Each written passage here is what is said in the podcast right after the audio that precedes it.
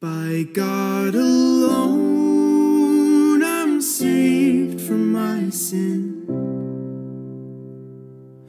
To God alone be glory. Amen. Welcome to the Reformed Refugees Podcast, where we discuss our joys, difficulties, our questions, and our discoveries that we've had along our journey to living within a Reformed confessional Christian community. As a disclaimer, we are not affiliated with any particular ministry or church. We are just two ladies hanging out in our kitchen, and we hope that you'll join us and grab a cup of coffee. I'm Danielle, and this is my husband. Brandon. I'm Lydia, and this is my husband. Ryan, hello. And today we are going to be talking with our husbands about gender roles through the male perspective. Um, we're going to be talking about some of their past experiences, what it means to submit, what is the biblical definition of gender roles and um, of gender. And, and unfortunately, we have to define what gender is these days. And so I would love to hear from each of you um, what your view of gender roles was growing up, what that looked like relationally, um, culturally, and also within your families. Uh, absolutely, yeah. Um, mine was was pretty simple. Um, it was a pretty basic American idea of gender roles, at least classically. Now everything has shifted because um, I had all my grandparents growing up for the most part. My parents were married, are still married, have been married my entire life. So it was very much a, a rooted, family focused kind of classical understanding. Obviously, within that were all the dysfunctions and everything that comes with it, but it was the husband, the man will focus on work, fixing things, you know, doing the hard things, discipline, yard work, labor, and the wife would be at home with the kids and raising the children and taking care of the home and the food and, and those kinds of things were all um, shown to us via our families. Uh, many examples on on one side it was more uh, maternally focused on the other side it was more paternally focused but it it was a good blend of all of those things you mean on on one side of your family versus the other side of your family yeah so on one side it was the the on my paternal side there was more maternal um, influence. Oh, okay. And on my mom's side, it was there were a lot of strong, dominant male figures who were the classical males, you know, like sailors and military men, and kind of the alpha mentality. Where on my my dad's side, it tended to be more maternal and more passive and more, you know, mm-hmm. classically feminine as we would understand it. But for the most part, you know, nothing really radical within our family. Like I said, it was a very classical understanding. It wasn't biblically informed. Uh, it wasn't biblically rooted for us. That was just the way they were operating had been handed down to them from generation to generation. So, I think it's very interesting to me that you felt like it was very traditional, because I know when you and I got together uh, growing up, I had heard that metal bands where the men had long hair and wore makeup, and all of this were um, gender bending and not appropriate, and to be moved away from, and didn't have, uh, didn't carry any worth, and that was very much sort of the environment that you grew up in, where you know your dad's in a band, those kinds of bands were all idolized, and so it didn't seem they were, and the difference, at least with my family, was that with our grandparents still around, there were people still there to kind of slap some sense into them. You know that. Hmm. while my while my dad's parents didn't necessarily, you know, pick on him or anything about the whole '80s hair metal. If you're a guy, you're a girl, you're wearing makeup, all that kind of junk, you know. But there was still that strong imagery was just reinforced into all of our minds that at the end of the day, the man is working to provide for his family, and the, the woman is at home with the kids and taking care of those things. And there was, you know, my mom still worked. She got in and out of the home, but predominantly those were their roles. And I feel like those were just roles that had been passed down to them And even if they did kind of go outside of the norm, it always got rooted back in the traditional understanding of those Got it. things. What about you, Brandon? I think is uh, similar to Ryan's. Um, my parents are still married. Um, they've been married for 40, how old am I? Almost 42 years.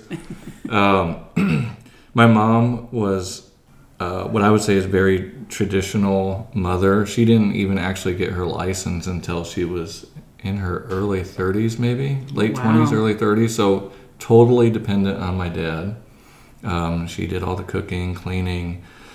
Um, my dad again would do all the work.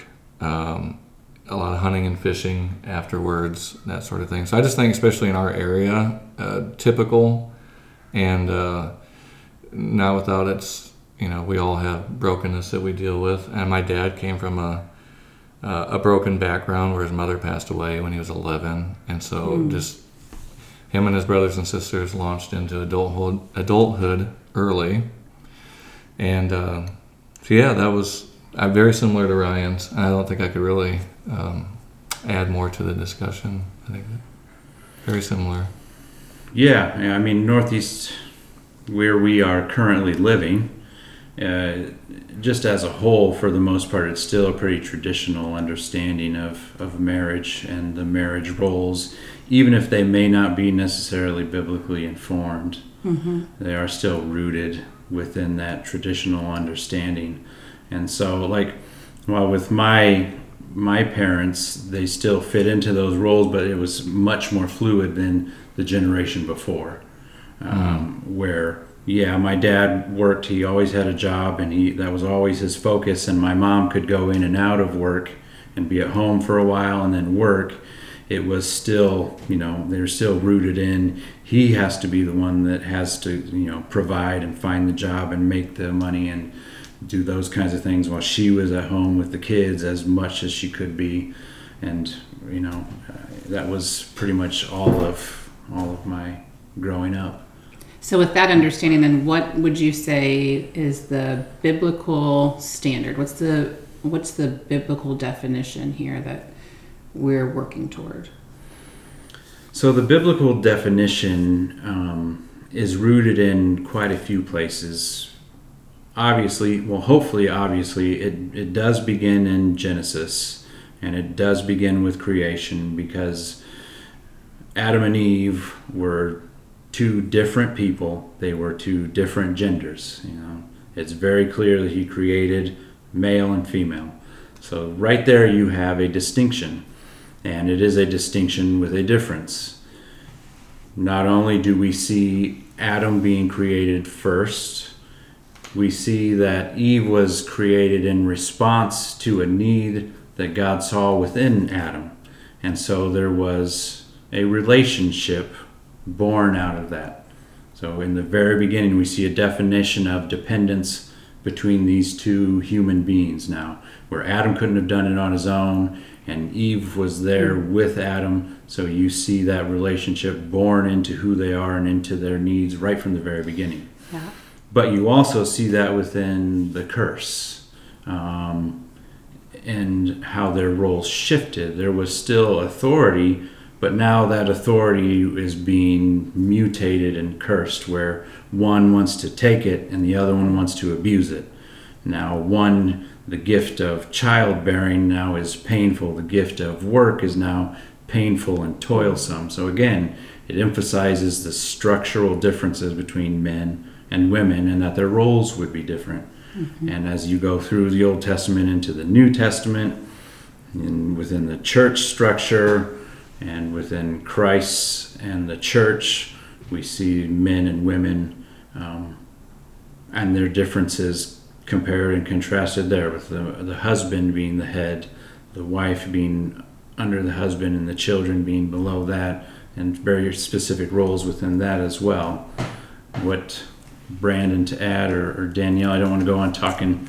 Oh no, yeah. No, I just wanted to bring up I love how in Genesis it talks about sorry, I'm flipping through my Bible, you're gonna hear that. um, but I do love how it talks about when God created Adam and then he God had Adam name all the animals and he saw that they all were paired, right? And he's seeing this like they each have a, a helpmate, right? Mm-hmm. And so it talks about like God says that every every day and everything He created, and it was good, and it was good, and it was good. And then He says that you know it wasn't good. Like Adam needed a helper, and so God created that for him, and that it was good. And so that there is this this view of man and, and wife, right? Mm-hmm. Husband and wife, and how it is a good thing, and God ordained that from the very beginning, and how we need that. And so I just wanted to touch on that a little bit. So Yeah. it's, it's not really an overstatement then to say that um, the defining gender and having the two genders that God created cuts to the core of what it means to be human. And so that's under attack right now. Uh, in a sense, we're going to continue to deface the image of God in ourselves and lose uh, grounding with some of the, the very beginnings of, of truth that are told in Scripture as we unmoor ourselves. Yeah, yeah, and I that was the first instance in the Bible where creation up to that point everything was good, and the first instance where God says it is not good. Yeah. it is not good for man to be alone. Yep. And so I, I think that's important to not pass by um, because it does have implications throughout you know all of history as these things are either grabbed a hold of or discarded we start to see the wreckage of those decisions so yeah Absolutely.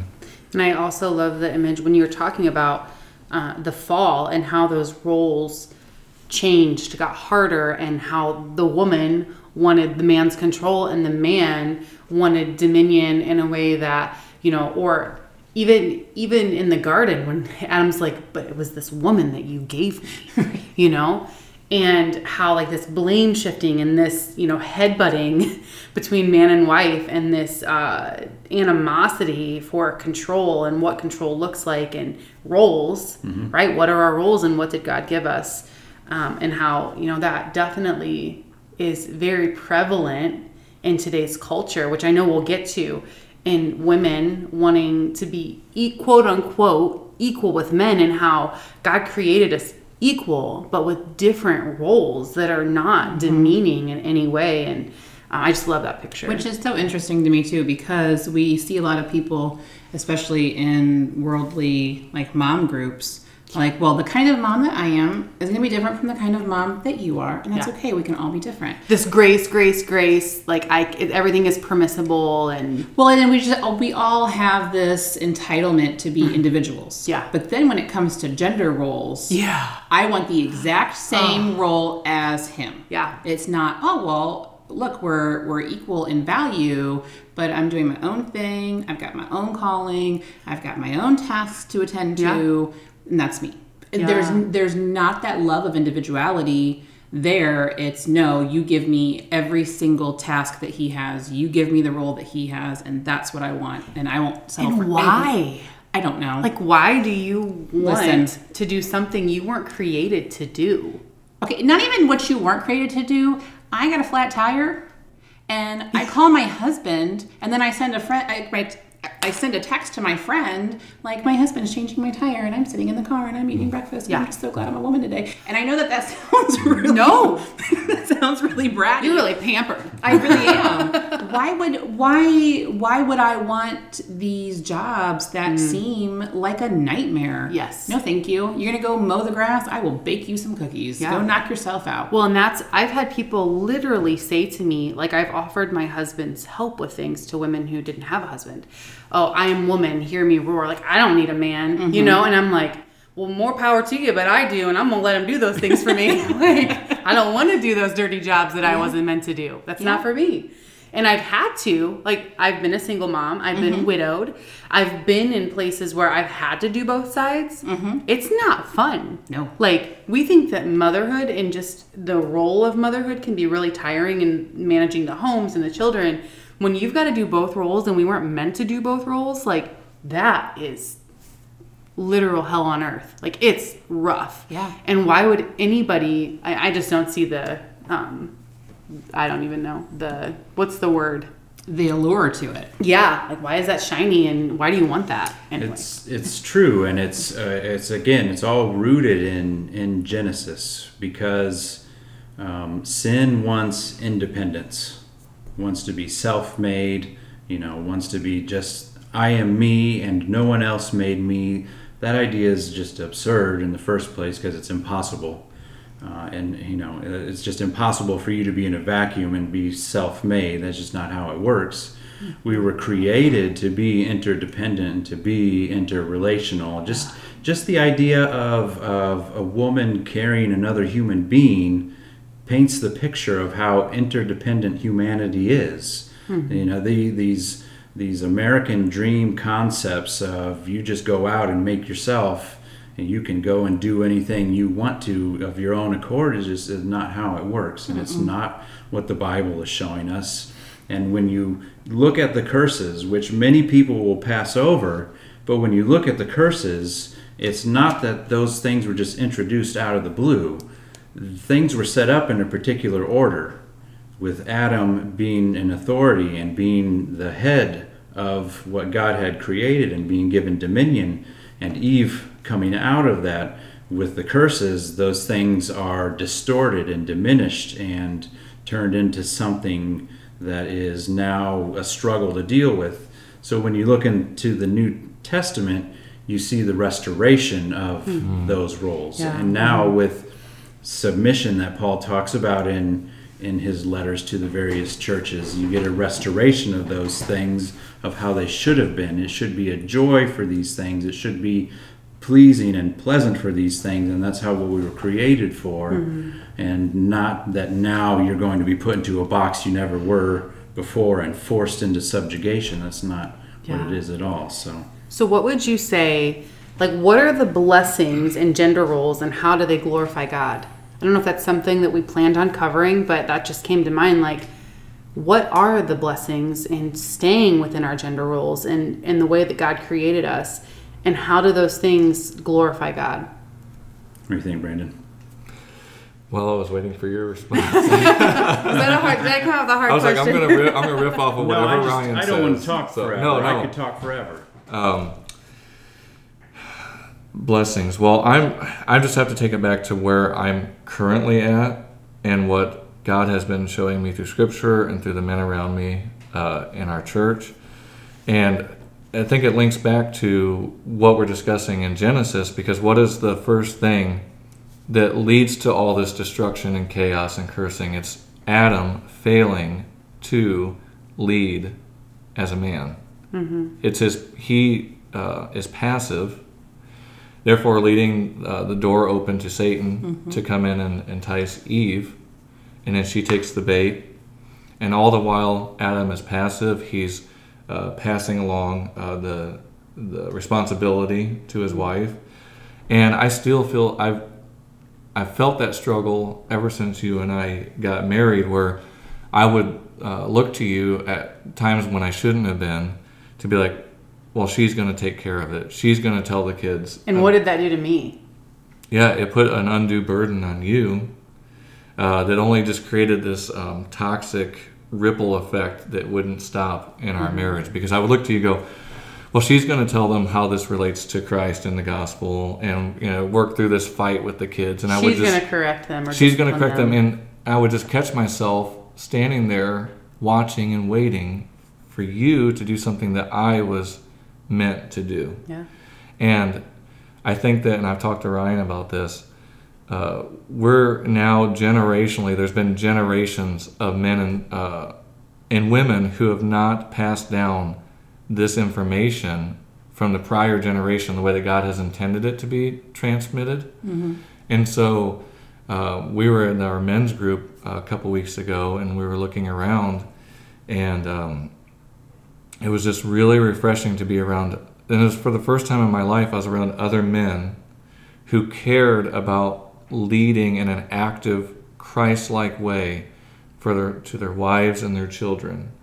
I've never actually been exposed to that uh, by again it's this passivity in manhood that has been that permeates our culture. I'm used to and this isn't to throw stones but i'm used to the men around me looking to their pastor to mm-hmm. minister to their wives and children, looking to the youth group to minister to their wives and children, looking to public education to educate their children, everyone but themselves. And it's almost like when you're a fish in water, no one's even aware that this is happening because we don't even, we've lost so much of what it means to be a biblical man. Mm-hmm. We have no real tangible examples anymore, uh, no older men to look for, uh, look to, that it's been almost utterly lost. Yeah. And that's where I'm at now is recovering biblical manhood in that respect. And that's what we were talking about a little bit in the interview that you did with me is biblical womanhood and not having these older women wanting to fulfill the Titus 2 mandate. And Brandon often reminds me that I am one of those older women, not the oldest, but I am one of those older women Yeah. in fulfilling that. But um, how how that affects us and how when we don't have that basic foundation of what it means to be a biblical biblical womanhood, what what biblical womanhood looks like, what biblical manhood looks like, uh, we are doing ourselves, our children, our communities, and most importantly, our God a great um, dis. What's the word? It was in my Disservice. disservice. And so I want to ask quickly, and it could be for both of you, but I know specifically Brandon, um, just because you know I live with you and you're my husband. But for you, like when I am being, I've been really studying biblical womanhood and what does that look like, and what is my charge. And so as I am doing that, and when I when I am um, filling that role and I'm being a biblical woman, like how does that affect you? And when you are leading and being, and this could for both of you, like when you are taking charge of that role, how how are your wives reacting? Like when we're fulfilling our roles in the home, and when you're fulfilling your roles, how does that? How, what does that look like? And how does that um, how does that affect each of us? Um, well, right off the bat, just tangibly, it starts to bring peace into the house where there was no peace. Um, when you, we, we talked about it on the way here, when you're responding to things, like, because there is, when you have little kids, it's very trying and it's chaotic, and someone's screaming in your ear while you've got three other people asking you questions. The natural tendency is to just explode or to be like, I can't handle this anymore and shut down. But when you're choosing to face these things with joy, with grace, and when I see you do that, um, it has an effect on me because it makes me, I don't even know how to describe it, but it makes me want to um, care and nurture that more, I guess you could say. Yeah. And, uh, but it starts with me. So that's, again, I, I would, I would fall back into passivity if I just relied on her and what she's doing in biblical womanhood. I, I've noticed um, we had a pretty rough week. It was a week or two ago, and uh, I really just came to God and repented and said, "I know that I, I know what you're calling me to, and now I have to die to self." And you didn't know because I was like, I'm not going to tell him. But that whole week, I was praying for that exact thing. Like, Lord, I can't, con- I can control how I react, but I can't control him. And I don't want to be uh, prideful in the way that I correct him because sometimes, like, let's be be honest, like sometimes our correction as wives isn't always loving, right? Like we're not being humble in it. It's uh, at least for me, like it my it's born of anxiety and stress and frustration. So I was like, I'm just gonna pray about this thing. And little did I know, Brandon was also God was beginning to change things in him. I'm like, that might have been the quickest one of the Right. quickest prayer requests ever. That's beautiful. that got answered. Um, and yeah, there's a, there's a long way to go, obviously, but it just comes down to, and again, this is all, at the end of the day, biblical manhood, biblical womanhood, the basis, the foundation is our relationship with Christ, my personal relationship with Christ, Yeah. uh, submitting to what uh, He has called me to submit to and dying to self. And so just realizing that I, as a man, have the responsibility to set the tone and the direction of my family every every day. From the moment my eyes open up, uh, am I going to pray with my wife when we wake up? Am I going to lead her into the scriptures? Uh, am I going to take the first catastrophe of spilled milk uh, or uh, a dirty diaper and whatever it is? Am I going to deal with that graciously and sacrificially, or am I, am I going to just uh, be passive and pass it along and then give her burdens that uh, and just have it spiral out of control again? So It starts with us. And I just wanted to add one one idea. one idea that I had is so we can all I think agree that we're at like a crisis level in our culture with biblical or with manhood and womanhood period. And so as a church, how are we going to be salt and speak to these issues if we haven't even recovered what that means to be a man and a woman? Mm-hmm. I don't think we're going to until we have these discussions and we actually zero in on what that means. What, what, what do we have to say until we, in the house of God? Are God, living it by Yes. work and deed. Word and Yeah. deed, not work and Yeah. deed. So Yeah. Yeah, you you can't until you are practicing it yourself. I mean, it starts when you're within the church. It doesn't even start within the church. It starts at home because Yeah. the husband is is meant to be the elder of his household.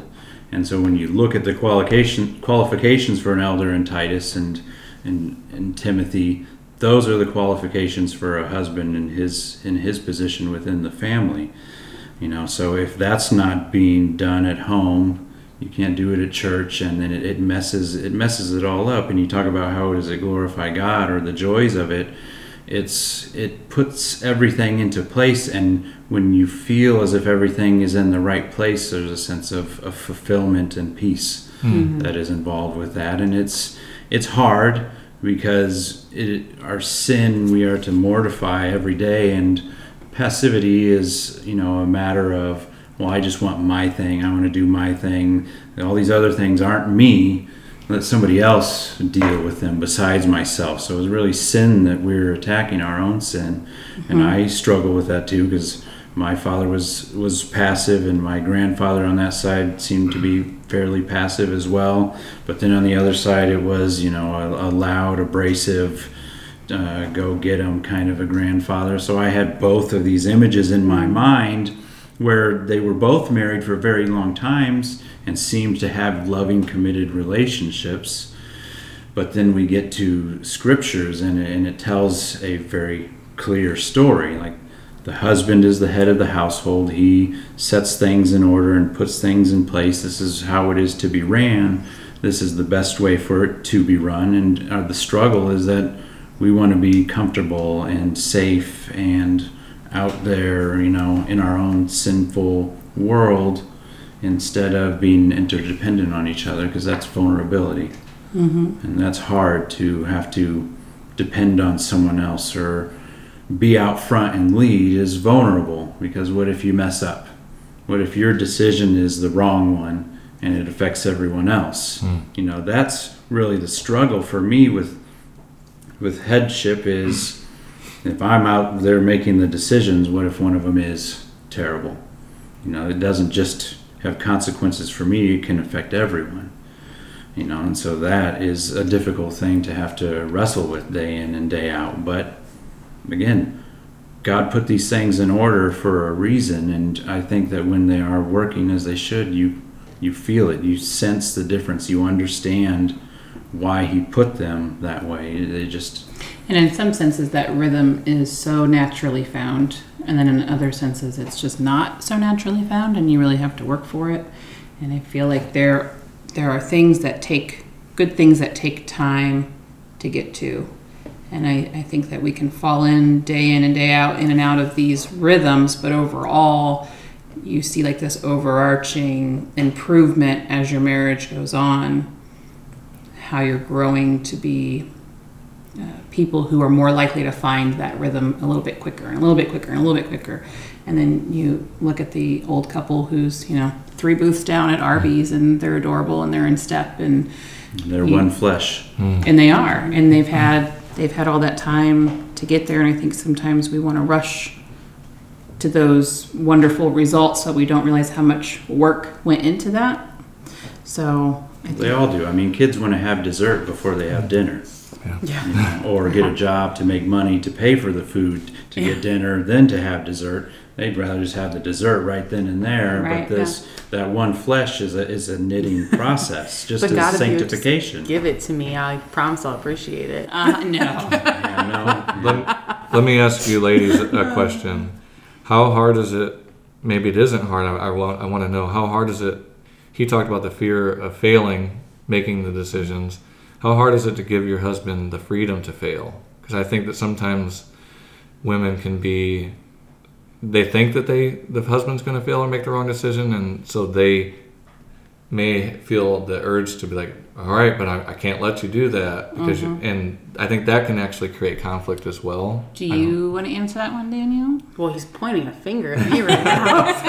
actually my hands open you can't see but there's no Yeah. finger well, pointing you know, it's it can be a hard. I think for our dynamic, it's hard because we were both married, uh, you know, and then your ex-wife left the marriage, and I was widowed, and so then in our thirties, we're both single again and independent, and it's really hard because we were both being uh, fill, filling two roles that were meant for you know one person filling two roles that weren't meant for us. And so for me it can be really hard. I think i'm uh, i'm trying to consciously do better at that. Um, but i think it's it's a hard like where is the balance? Because we are like you ultimately have the decision but we also should be allowed to have a say and at least give our like what we think about it i think right? Like are we allowed to say hey i'm not really sure um, but still ultimately let you do what you think is best. But that can be hard because there are times that um, i think we as women we see things from a different perspective. Our minds work differently. And some things um, you know it's hard. It's humbling it's hard and it's really easy um, to get into the flesh when there is failure and not not humble yourself. Um, i don't i don't know that i've ever mm, maybe i have. Brandon's pretty good about saying i guess i should have just listened to you when things don't pan out um, i don't know like that's a hard question that's a loaded really hard question. i was not meant to be loaded this- it was a genuine And this might be, I know, might be a little too vulnerable, but you know, you can edit out whatever you don't like. Um, can you edit out all the things i just said I, I think I think for me, and I think it comes down to individual women and their individual husbands. We got married. I was 18 and he was 22. So a lot of the mistakes that we made, we made together. yeah And wholeheartedly, like feet first or head first. Is that the the saying? So Yeah. um, I know that whatever goes wrong, that God is sovereign, and we're going to find our way out of it together, uh, even if it is pretty banged up. So there's that. That being said, my husband is genu- generally a thought out sort of person. So I can normally see where his train of thought is. That has come up occasionally where we didn't agree on something. And I go back to this a lot, but there was a secretary at a place I was interning at. And a lot of us women were talking, and she mm. said, agreeing is not submitting. Agreeing is agreeing. So you agree with your husband, great, good for you. What do you do when you don't agree? Then you have to submit. Yeah. And there have been a few times in our marriage where I did not agree. I didn't think that it was the best way to go. And it's not the way that my personality would have handled it. But I had to step back and stay out of the way because how is he ever going to work past those feelings of what if I don't make the right decision if I'm not even in his corner? yeah um, and to see, you know, maybe he can pull it off. How am I going to learn to trust him if I don't have opportunities to trust him? Mm-hmm. So there's that. But then in the back of my mind at the same time, and I don't know where this falls at in sanctification, but I'm a planner. So I think, okay, if this, This falls through. if this falls through, it's going to be me picking it up. So what are the, you know, what are, and not that he wouldn't help, but Yeah. where it comes down to my jobs and the things that I have to rebuild, do I have the tools necessary to do that? And if I do, okay, take the risk. If I don't, then I talk to my husband and I say, look, I know that this is a decision that you want to make, but if we need a plan B, I don't have all the resources to to, to get this done and he'll say oh, okay well i thought about that and here's it so does that does that kind of make sense Yeah, I think it's hard. I don't know that we've had any um, major decision making that you've had to make. I think a lot of our um, okay. Let me let me just say this. I think it's important to define like what a woman's role in the home is, what a man's role in the home is, and when we're crossing each other's boundaries. Because is there a place? Is there a place for you know, what does it look like as far as well, we're the managers of our home, and so what does that mean that we're the actually the managers of in our home, and our husband is our head, and so what does that look like as our head over how we're managing our home? Does that make sense? Because I think that there's times for us that it's it can be hard because we still because we're coming from this place of such independence later in life and having we have a blended family you know he has two kids i have two kids and we have one together and you know if i'm if today is if if today is um, pasta night for dinner and that's what's set and he doesn't want pasta are we am i just like okay well let's just go shopping and spend more money or am i like well mm-hmm. this is what we have you know like at what point do our actual roles take i don't know like what does that look like i guess so I, my question would be as far as submitting and trusting can you give like guidelines because i don't think we've ever had a huge decision to make that we disagreed on It's not for us. I'm. It's not major life changing decisions. Typically, Mm-hmm. it's the little decisions like I would rather not have pasta tonight, and then yeah. Mm-hmm. so he wants me to go spend $40 at the grocery store Well- to make vegan biscuits and You guys gravy are so chill because everything is the end of the world for me. Like, do you understand the butterfly effect? Like, if you don't eat this pasta, the example that you're setting for your children, they're going to be in prison. Who's going to drive us to prison visitation from the nursing home? Have you considered that? Like, I, to, to, to, to interject here, I think I think Please this, do. this, this might be helpful uh, because it touches upon some of the things we've talked about and some of the th- and one at least one of the things we we're going to try and touch upon this idea of submission uh, that you see in Ephesians five and in other places. you know, I feel like a lot of men have seen that imagery that Paul uses as the hus- husband being like Christ and the wife being like the church. And there is an equation there that is way too close. Like, we are not anywhere near Christ. The man, you know, God, husbands are nowhere near that mark of perfect authority, of perfect understanding, of that, you know, perfect person what that imagery is trying to convey to us is as Christ cares for his church, as Christ provides for his church, as Christ leads his church spiritually, so too is the husband to do in all of those things. But we have our humanity and our sinful nature within us. You know, we've all been given the Spirit to guide us, and husbands as well as we lead we are meant to do like that. We know we're not we're not meant to be dictators because we look at Christ and he is the king. He is the final authority. He has control. He has it all of it. That's not we can't be like that because we're not that. Because we don't have perfect knowledge, because we don't have perfect understanding. We don't control everything. You know, we're not the king of kings here.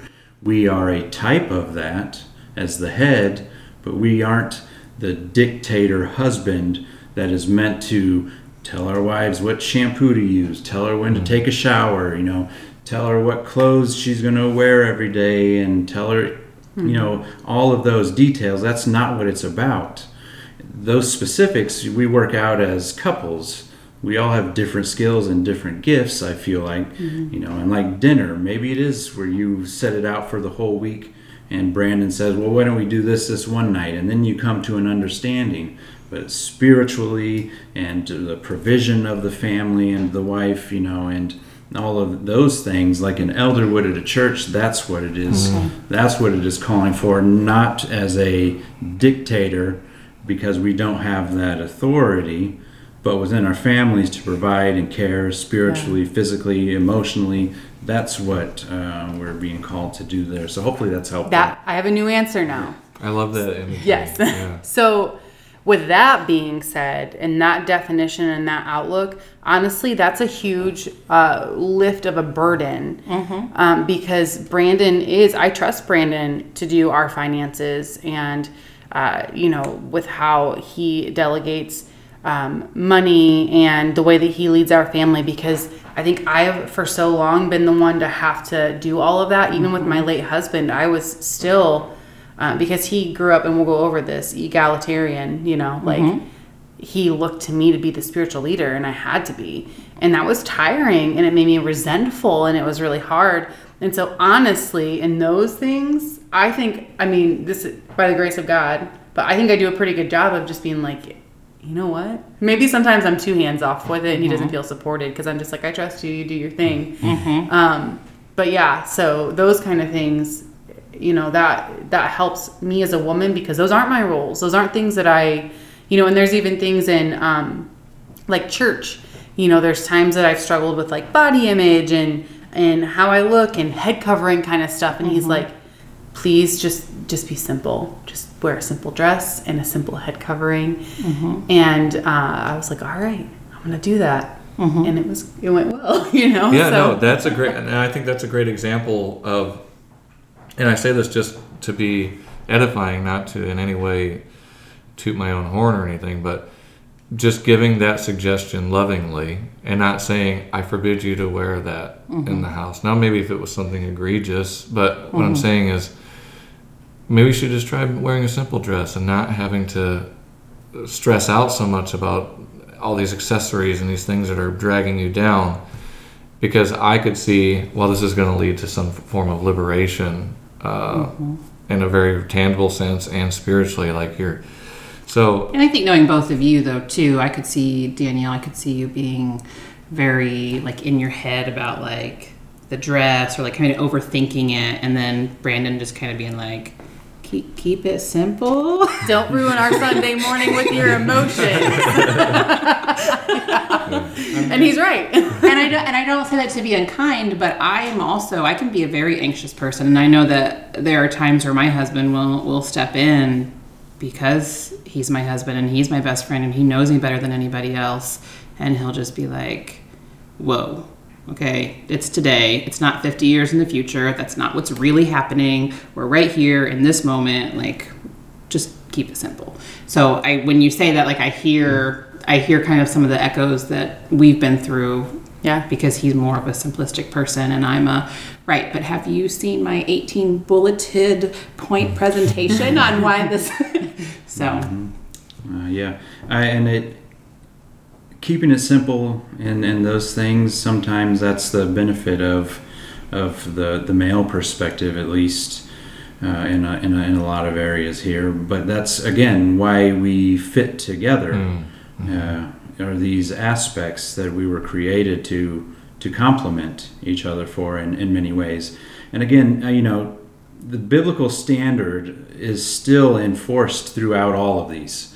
So you know, a husband isn't going to isn't going to let his wife veer away from the standard that is the Word of God. The same for mm-hmm. himself, and that, in my mind, is a spiritual thing. But you know, who we are and how we act, how we interact with each other and with our children, and those are all biblical standards for those to to guide us. And the husband is to enforce those. But again, if you're a dictator with with these then you're just that's just abuse you know mm-hmm. these things christ carried out his work in truth and in love and they were always with each other you know i always am struck by the the picture of, of the woman at the well um, yes she had five husbands or i can't remember the number but he hit truth in there, but there was also love and it was kind and it was compassionate.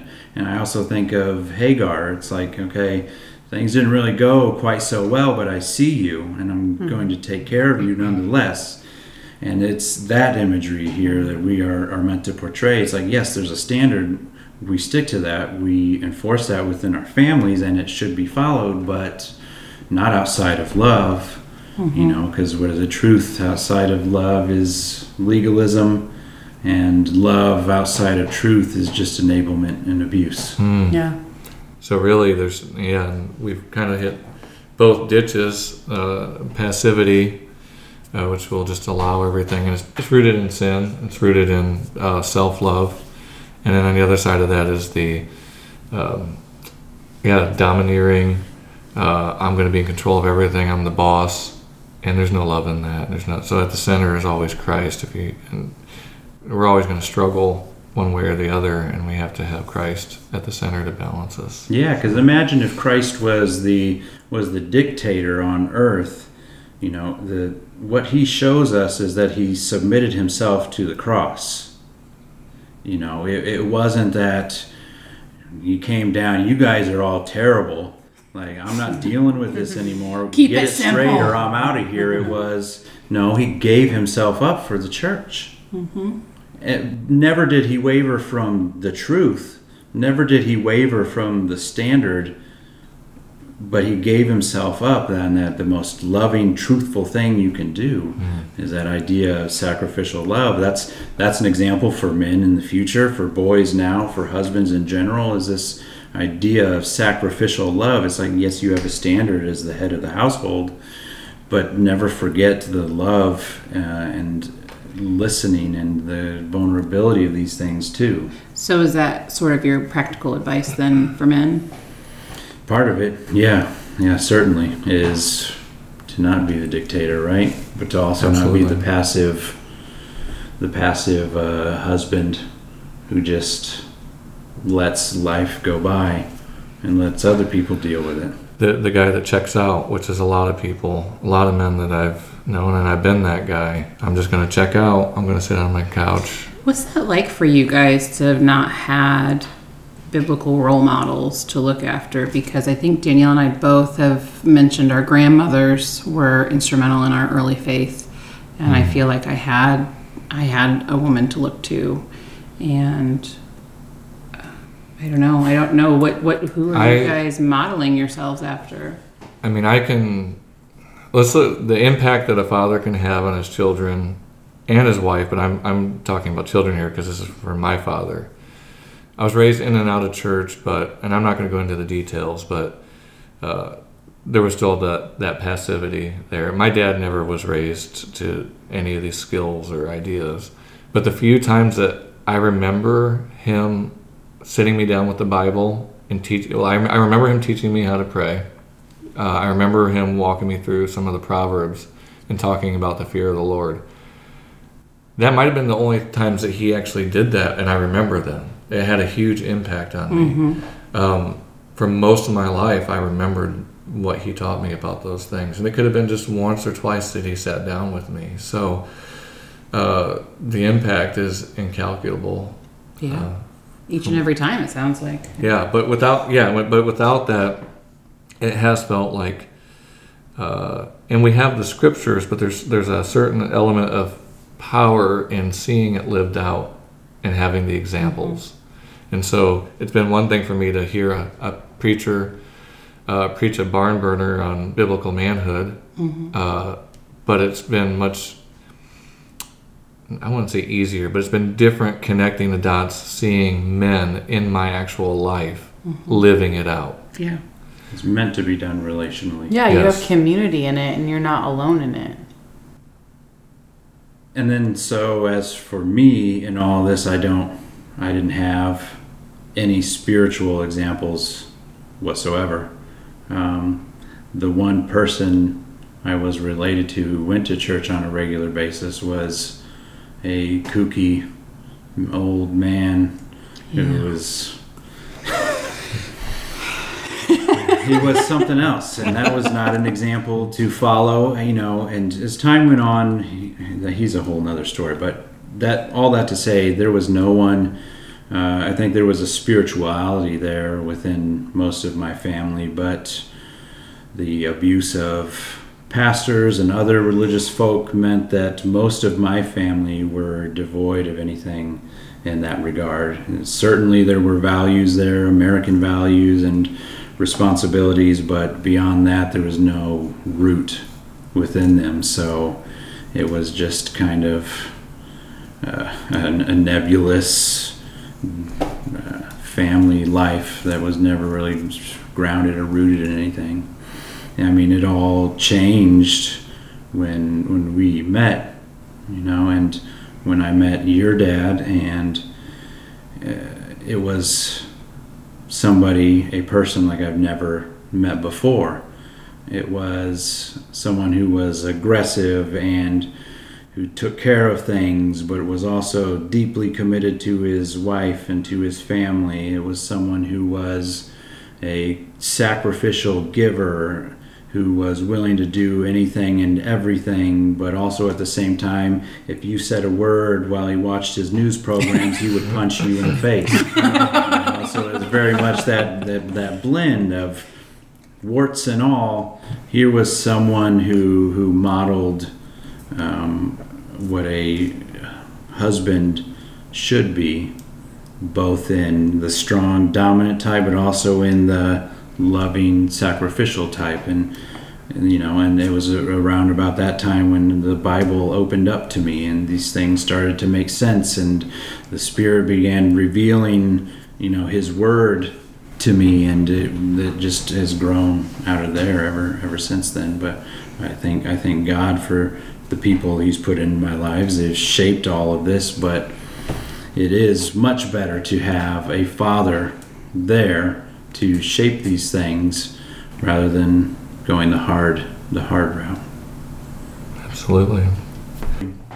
So I love hearing about um, just your guys' upbringing and the way that um, just your view is shaped in gender roles and especially biblical manhood. And so we would love to hear from each of you what that looks like. What are you guys doing day in and day out, and how are you putting this into practice within your homes and your families being that biblical male role model and spiritual leader? Very good question. Yeah, yeah. No, it, it's it's um, lived out in, in many ways. You know, not only as a spiritual uh, example, like reading the word, praying, you know, those kinds of things where your kids and your wife can see you participating, but also leading and guiding your family in those things too. And that can look like family, church, you know, that can look like being at church as well and um, showing those things and how to do those things to your to your children and to your wife. You know, it can be prayer. Um, Bible reading. It can be whether you meditate on on different things, devotionals, all these different concepts. It's really about engaging in the Word of God, engaging in prayer together, uh, husband and wife, husband and family, all of these various things. So I, I mean, those are those are the big things to to um, to look at. I don't know. Do You probably had some things to add to that as well. No, I, I, I totally agree. I would just be maybe a little more specific from what things that I've learned to start doing. Um, I mean, it's the same things that you mentioned, but I've tried to start doing uh, family worship every night, and I haven't succeeded doing that every night. But it's been really nice because um, there's a a feeling of cohesion throughout our week now, where uh, worship, corporate worship on Sundays isn't this just anomaly that takes place at the end or the beginning of the week. Mm-hmm. We've been worshiping all week long. Yeah. And it's kind of almost like a mini service. And like Ryan said, it can take any, man, there's no right, perfect way to do it. It's, it's that intentionality in the word and engaging. But so we do, we've been doing mini services where I don't prepare a sermon or anything. I just have a, a kind of an outline where we uh, we read some scriptures, uh, like a call to worship. We do some singing together. Uh, then we have an actual scripture reading. We're going through the book of John right now, and then we all. I pray over my family, and then I pray over my wife, and then we pray together with the children. And this takes 15 to 25 minutes, yeah. and uh, that's been uh, very very helpful. And I can't help but think that if I were to stay committed to something like this, that it will not have a profound effect on my family. How could it not? Uh, worshiping regularly mm-hmm. with my family. Also, then there's, there's private time with the wife and, and praying uh, over her. That's something I started quite a while ago.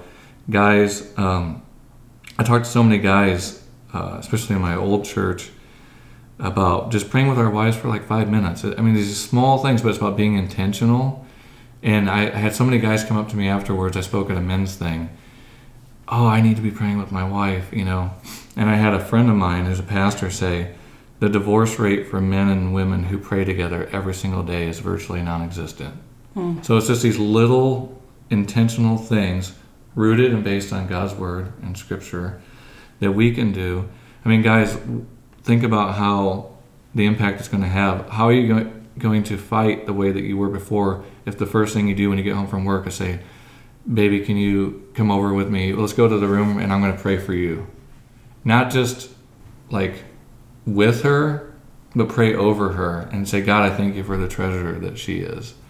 And just going through things like that, just these little things that we can do uh, to lead, and that that's leadership. That's not commanding people. Now, son, go and read your Bible because you haven't read it. You haven't checked it off the box today. It's Right. come here, and let me read the Bible with you. You know, that's spiritual leadership. So that's that's where I'm at. Things I'm learning. So I think today we wanted to we wanted to cover gender roles, but it was a pretty big, uh, pretty big topic. So I just Yeah. wanted to say um, I would love to hear more about this.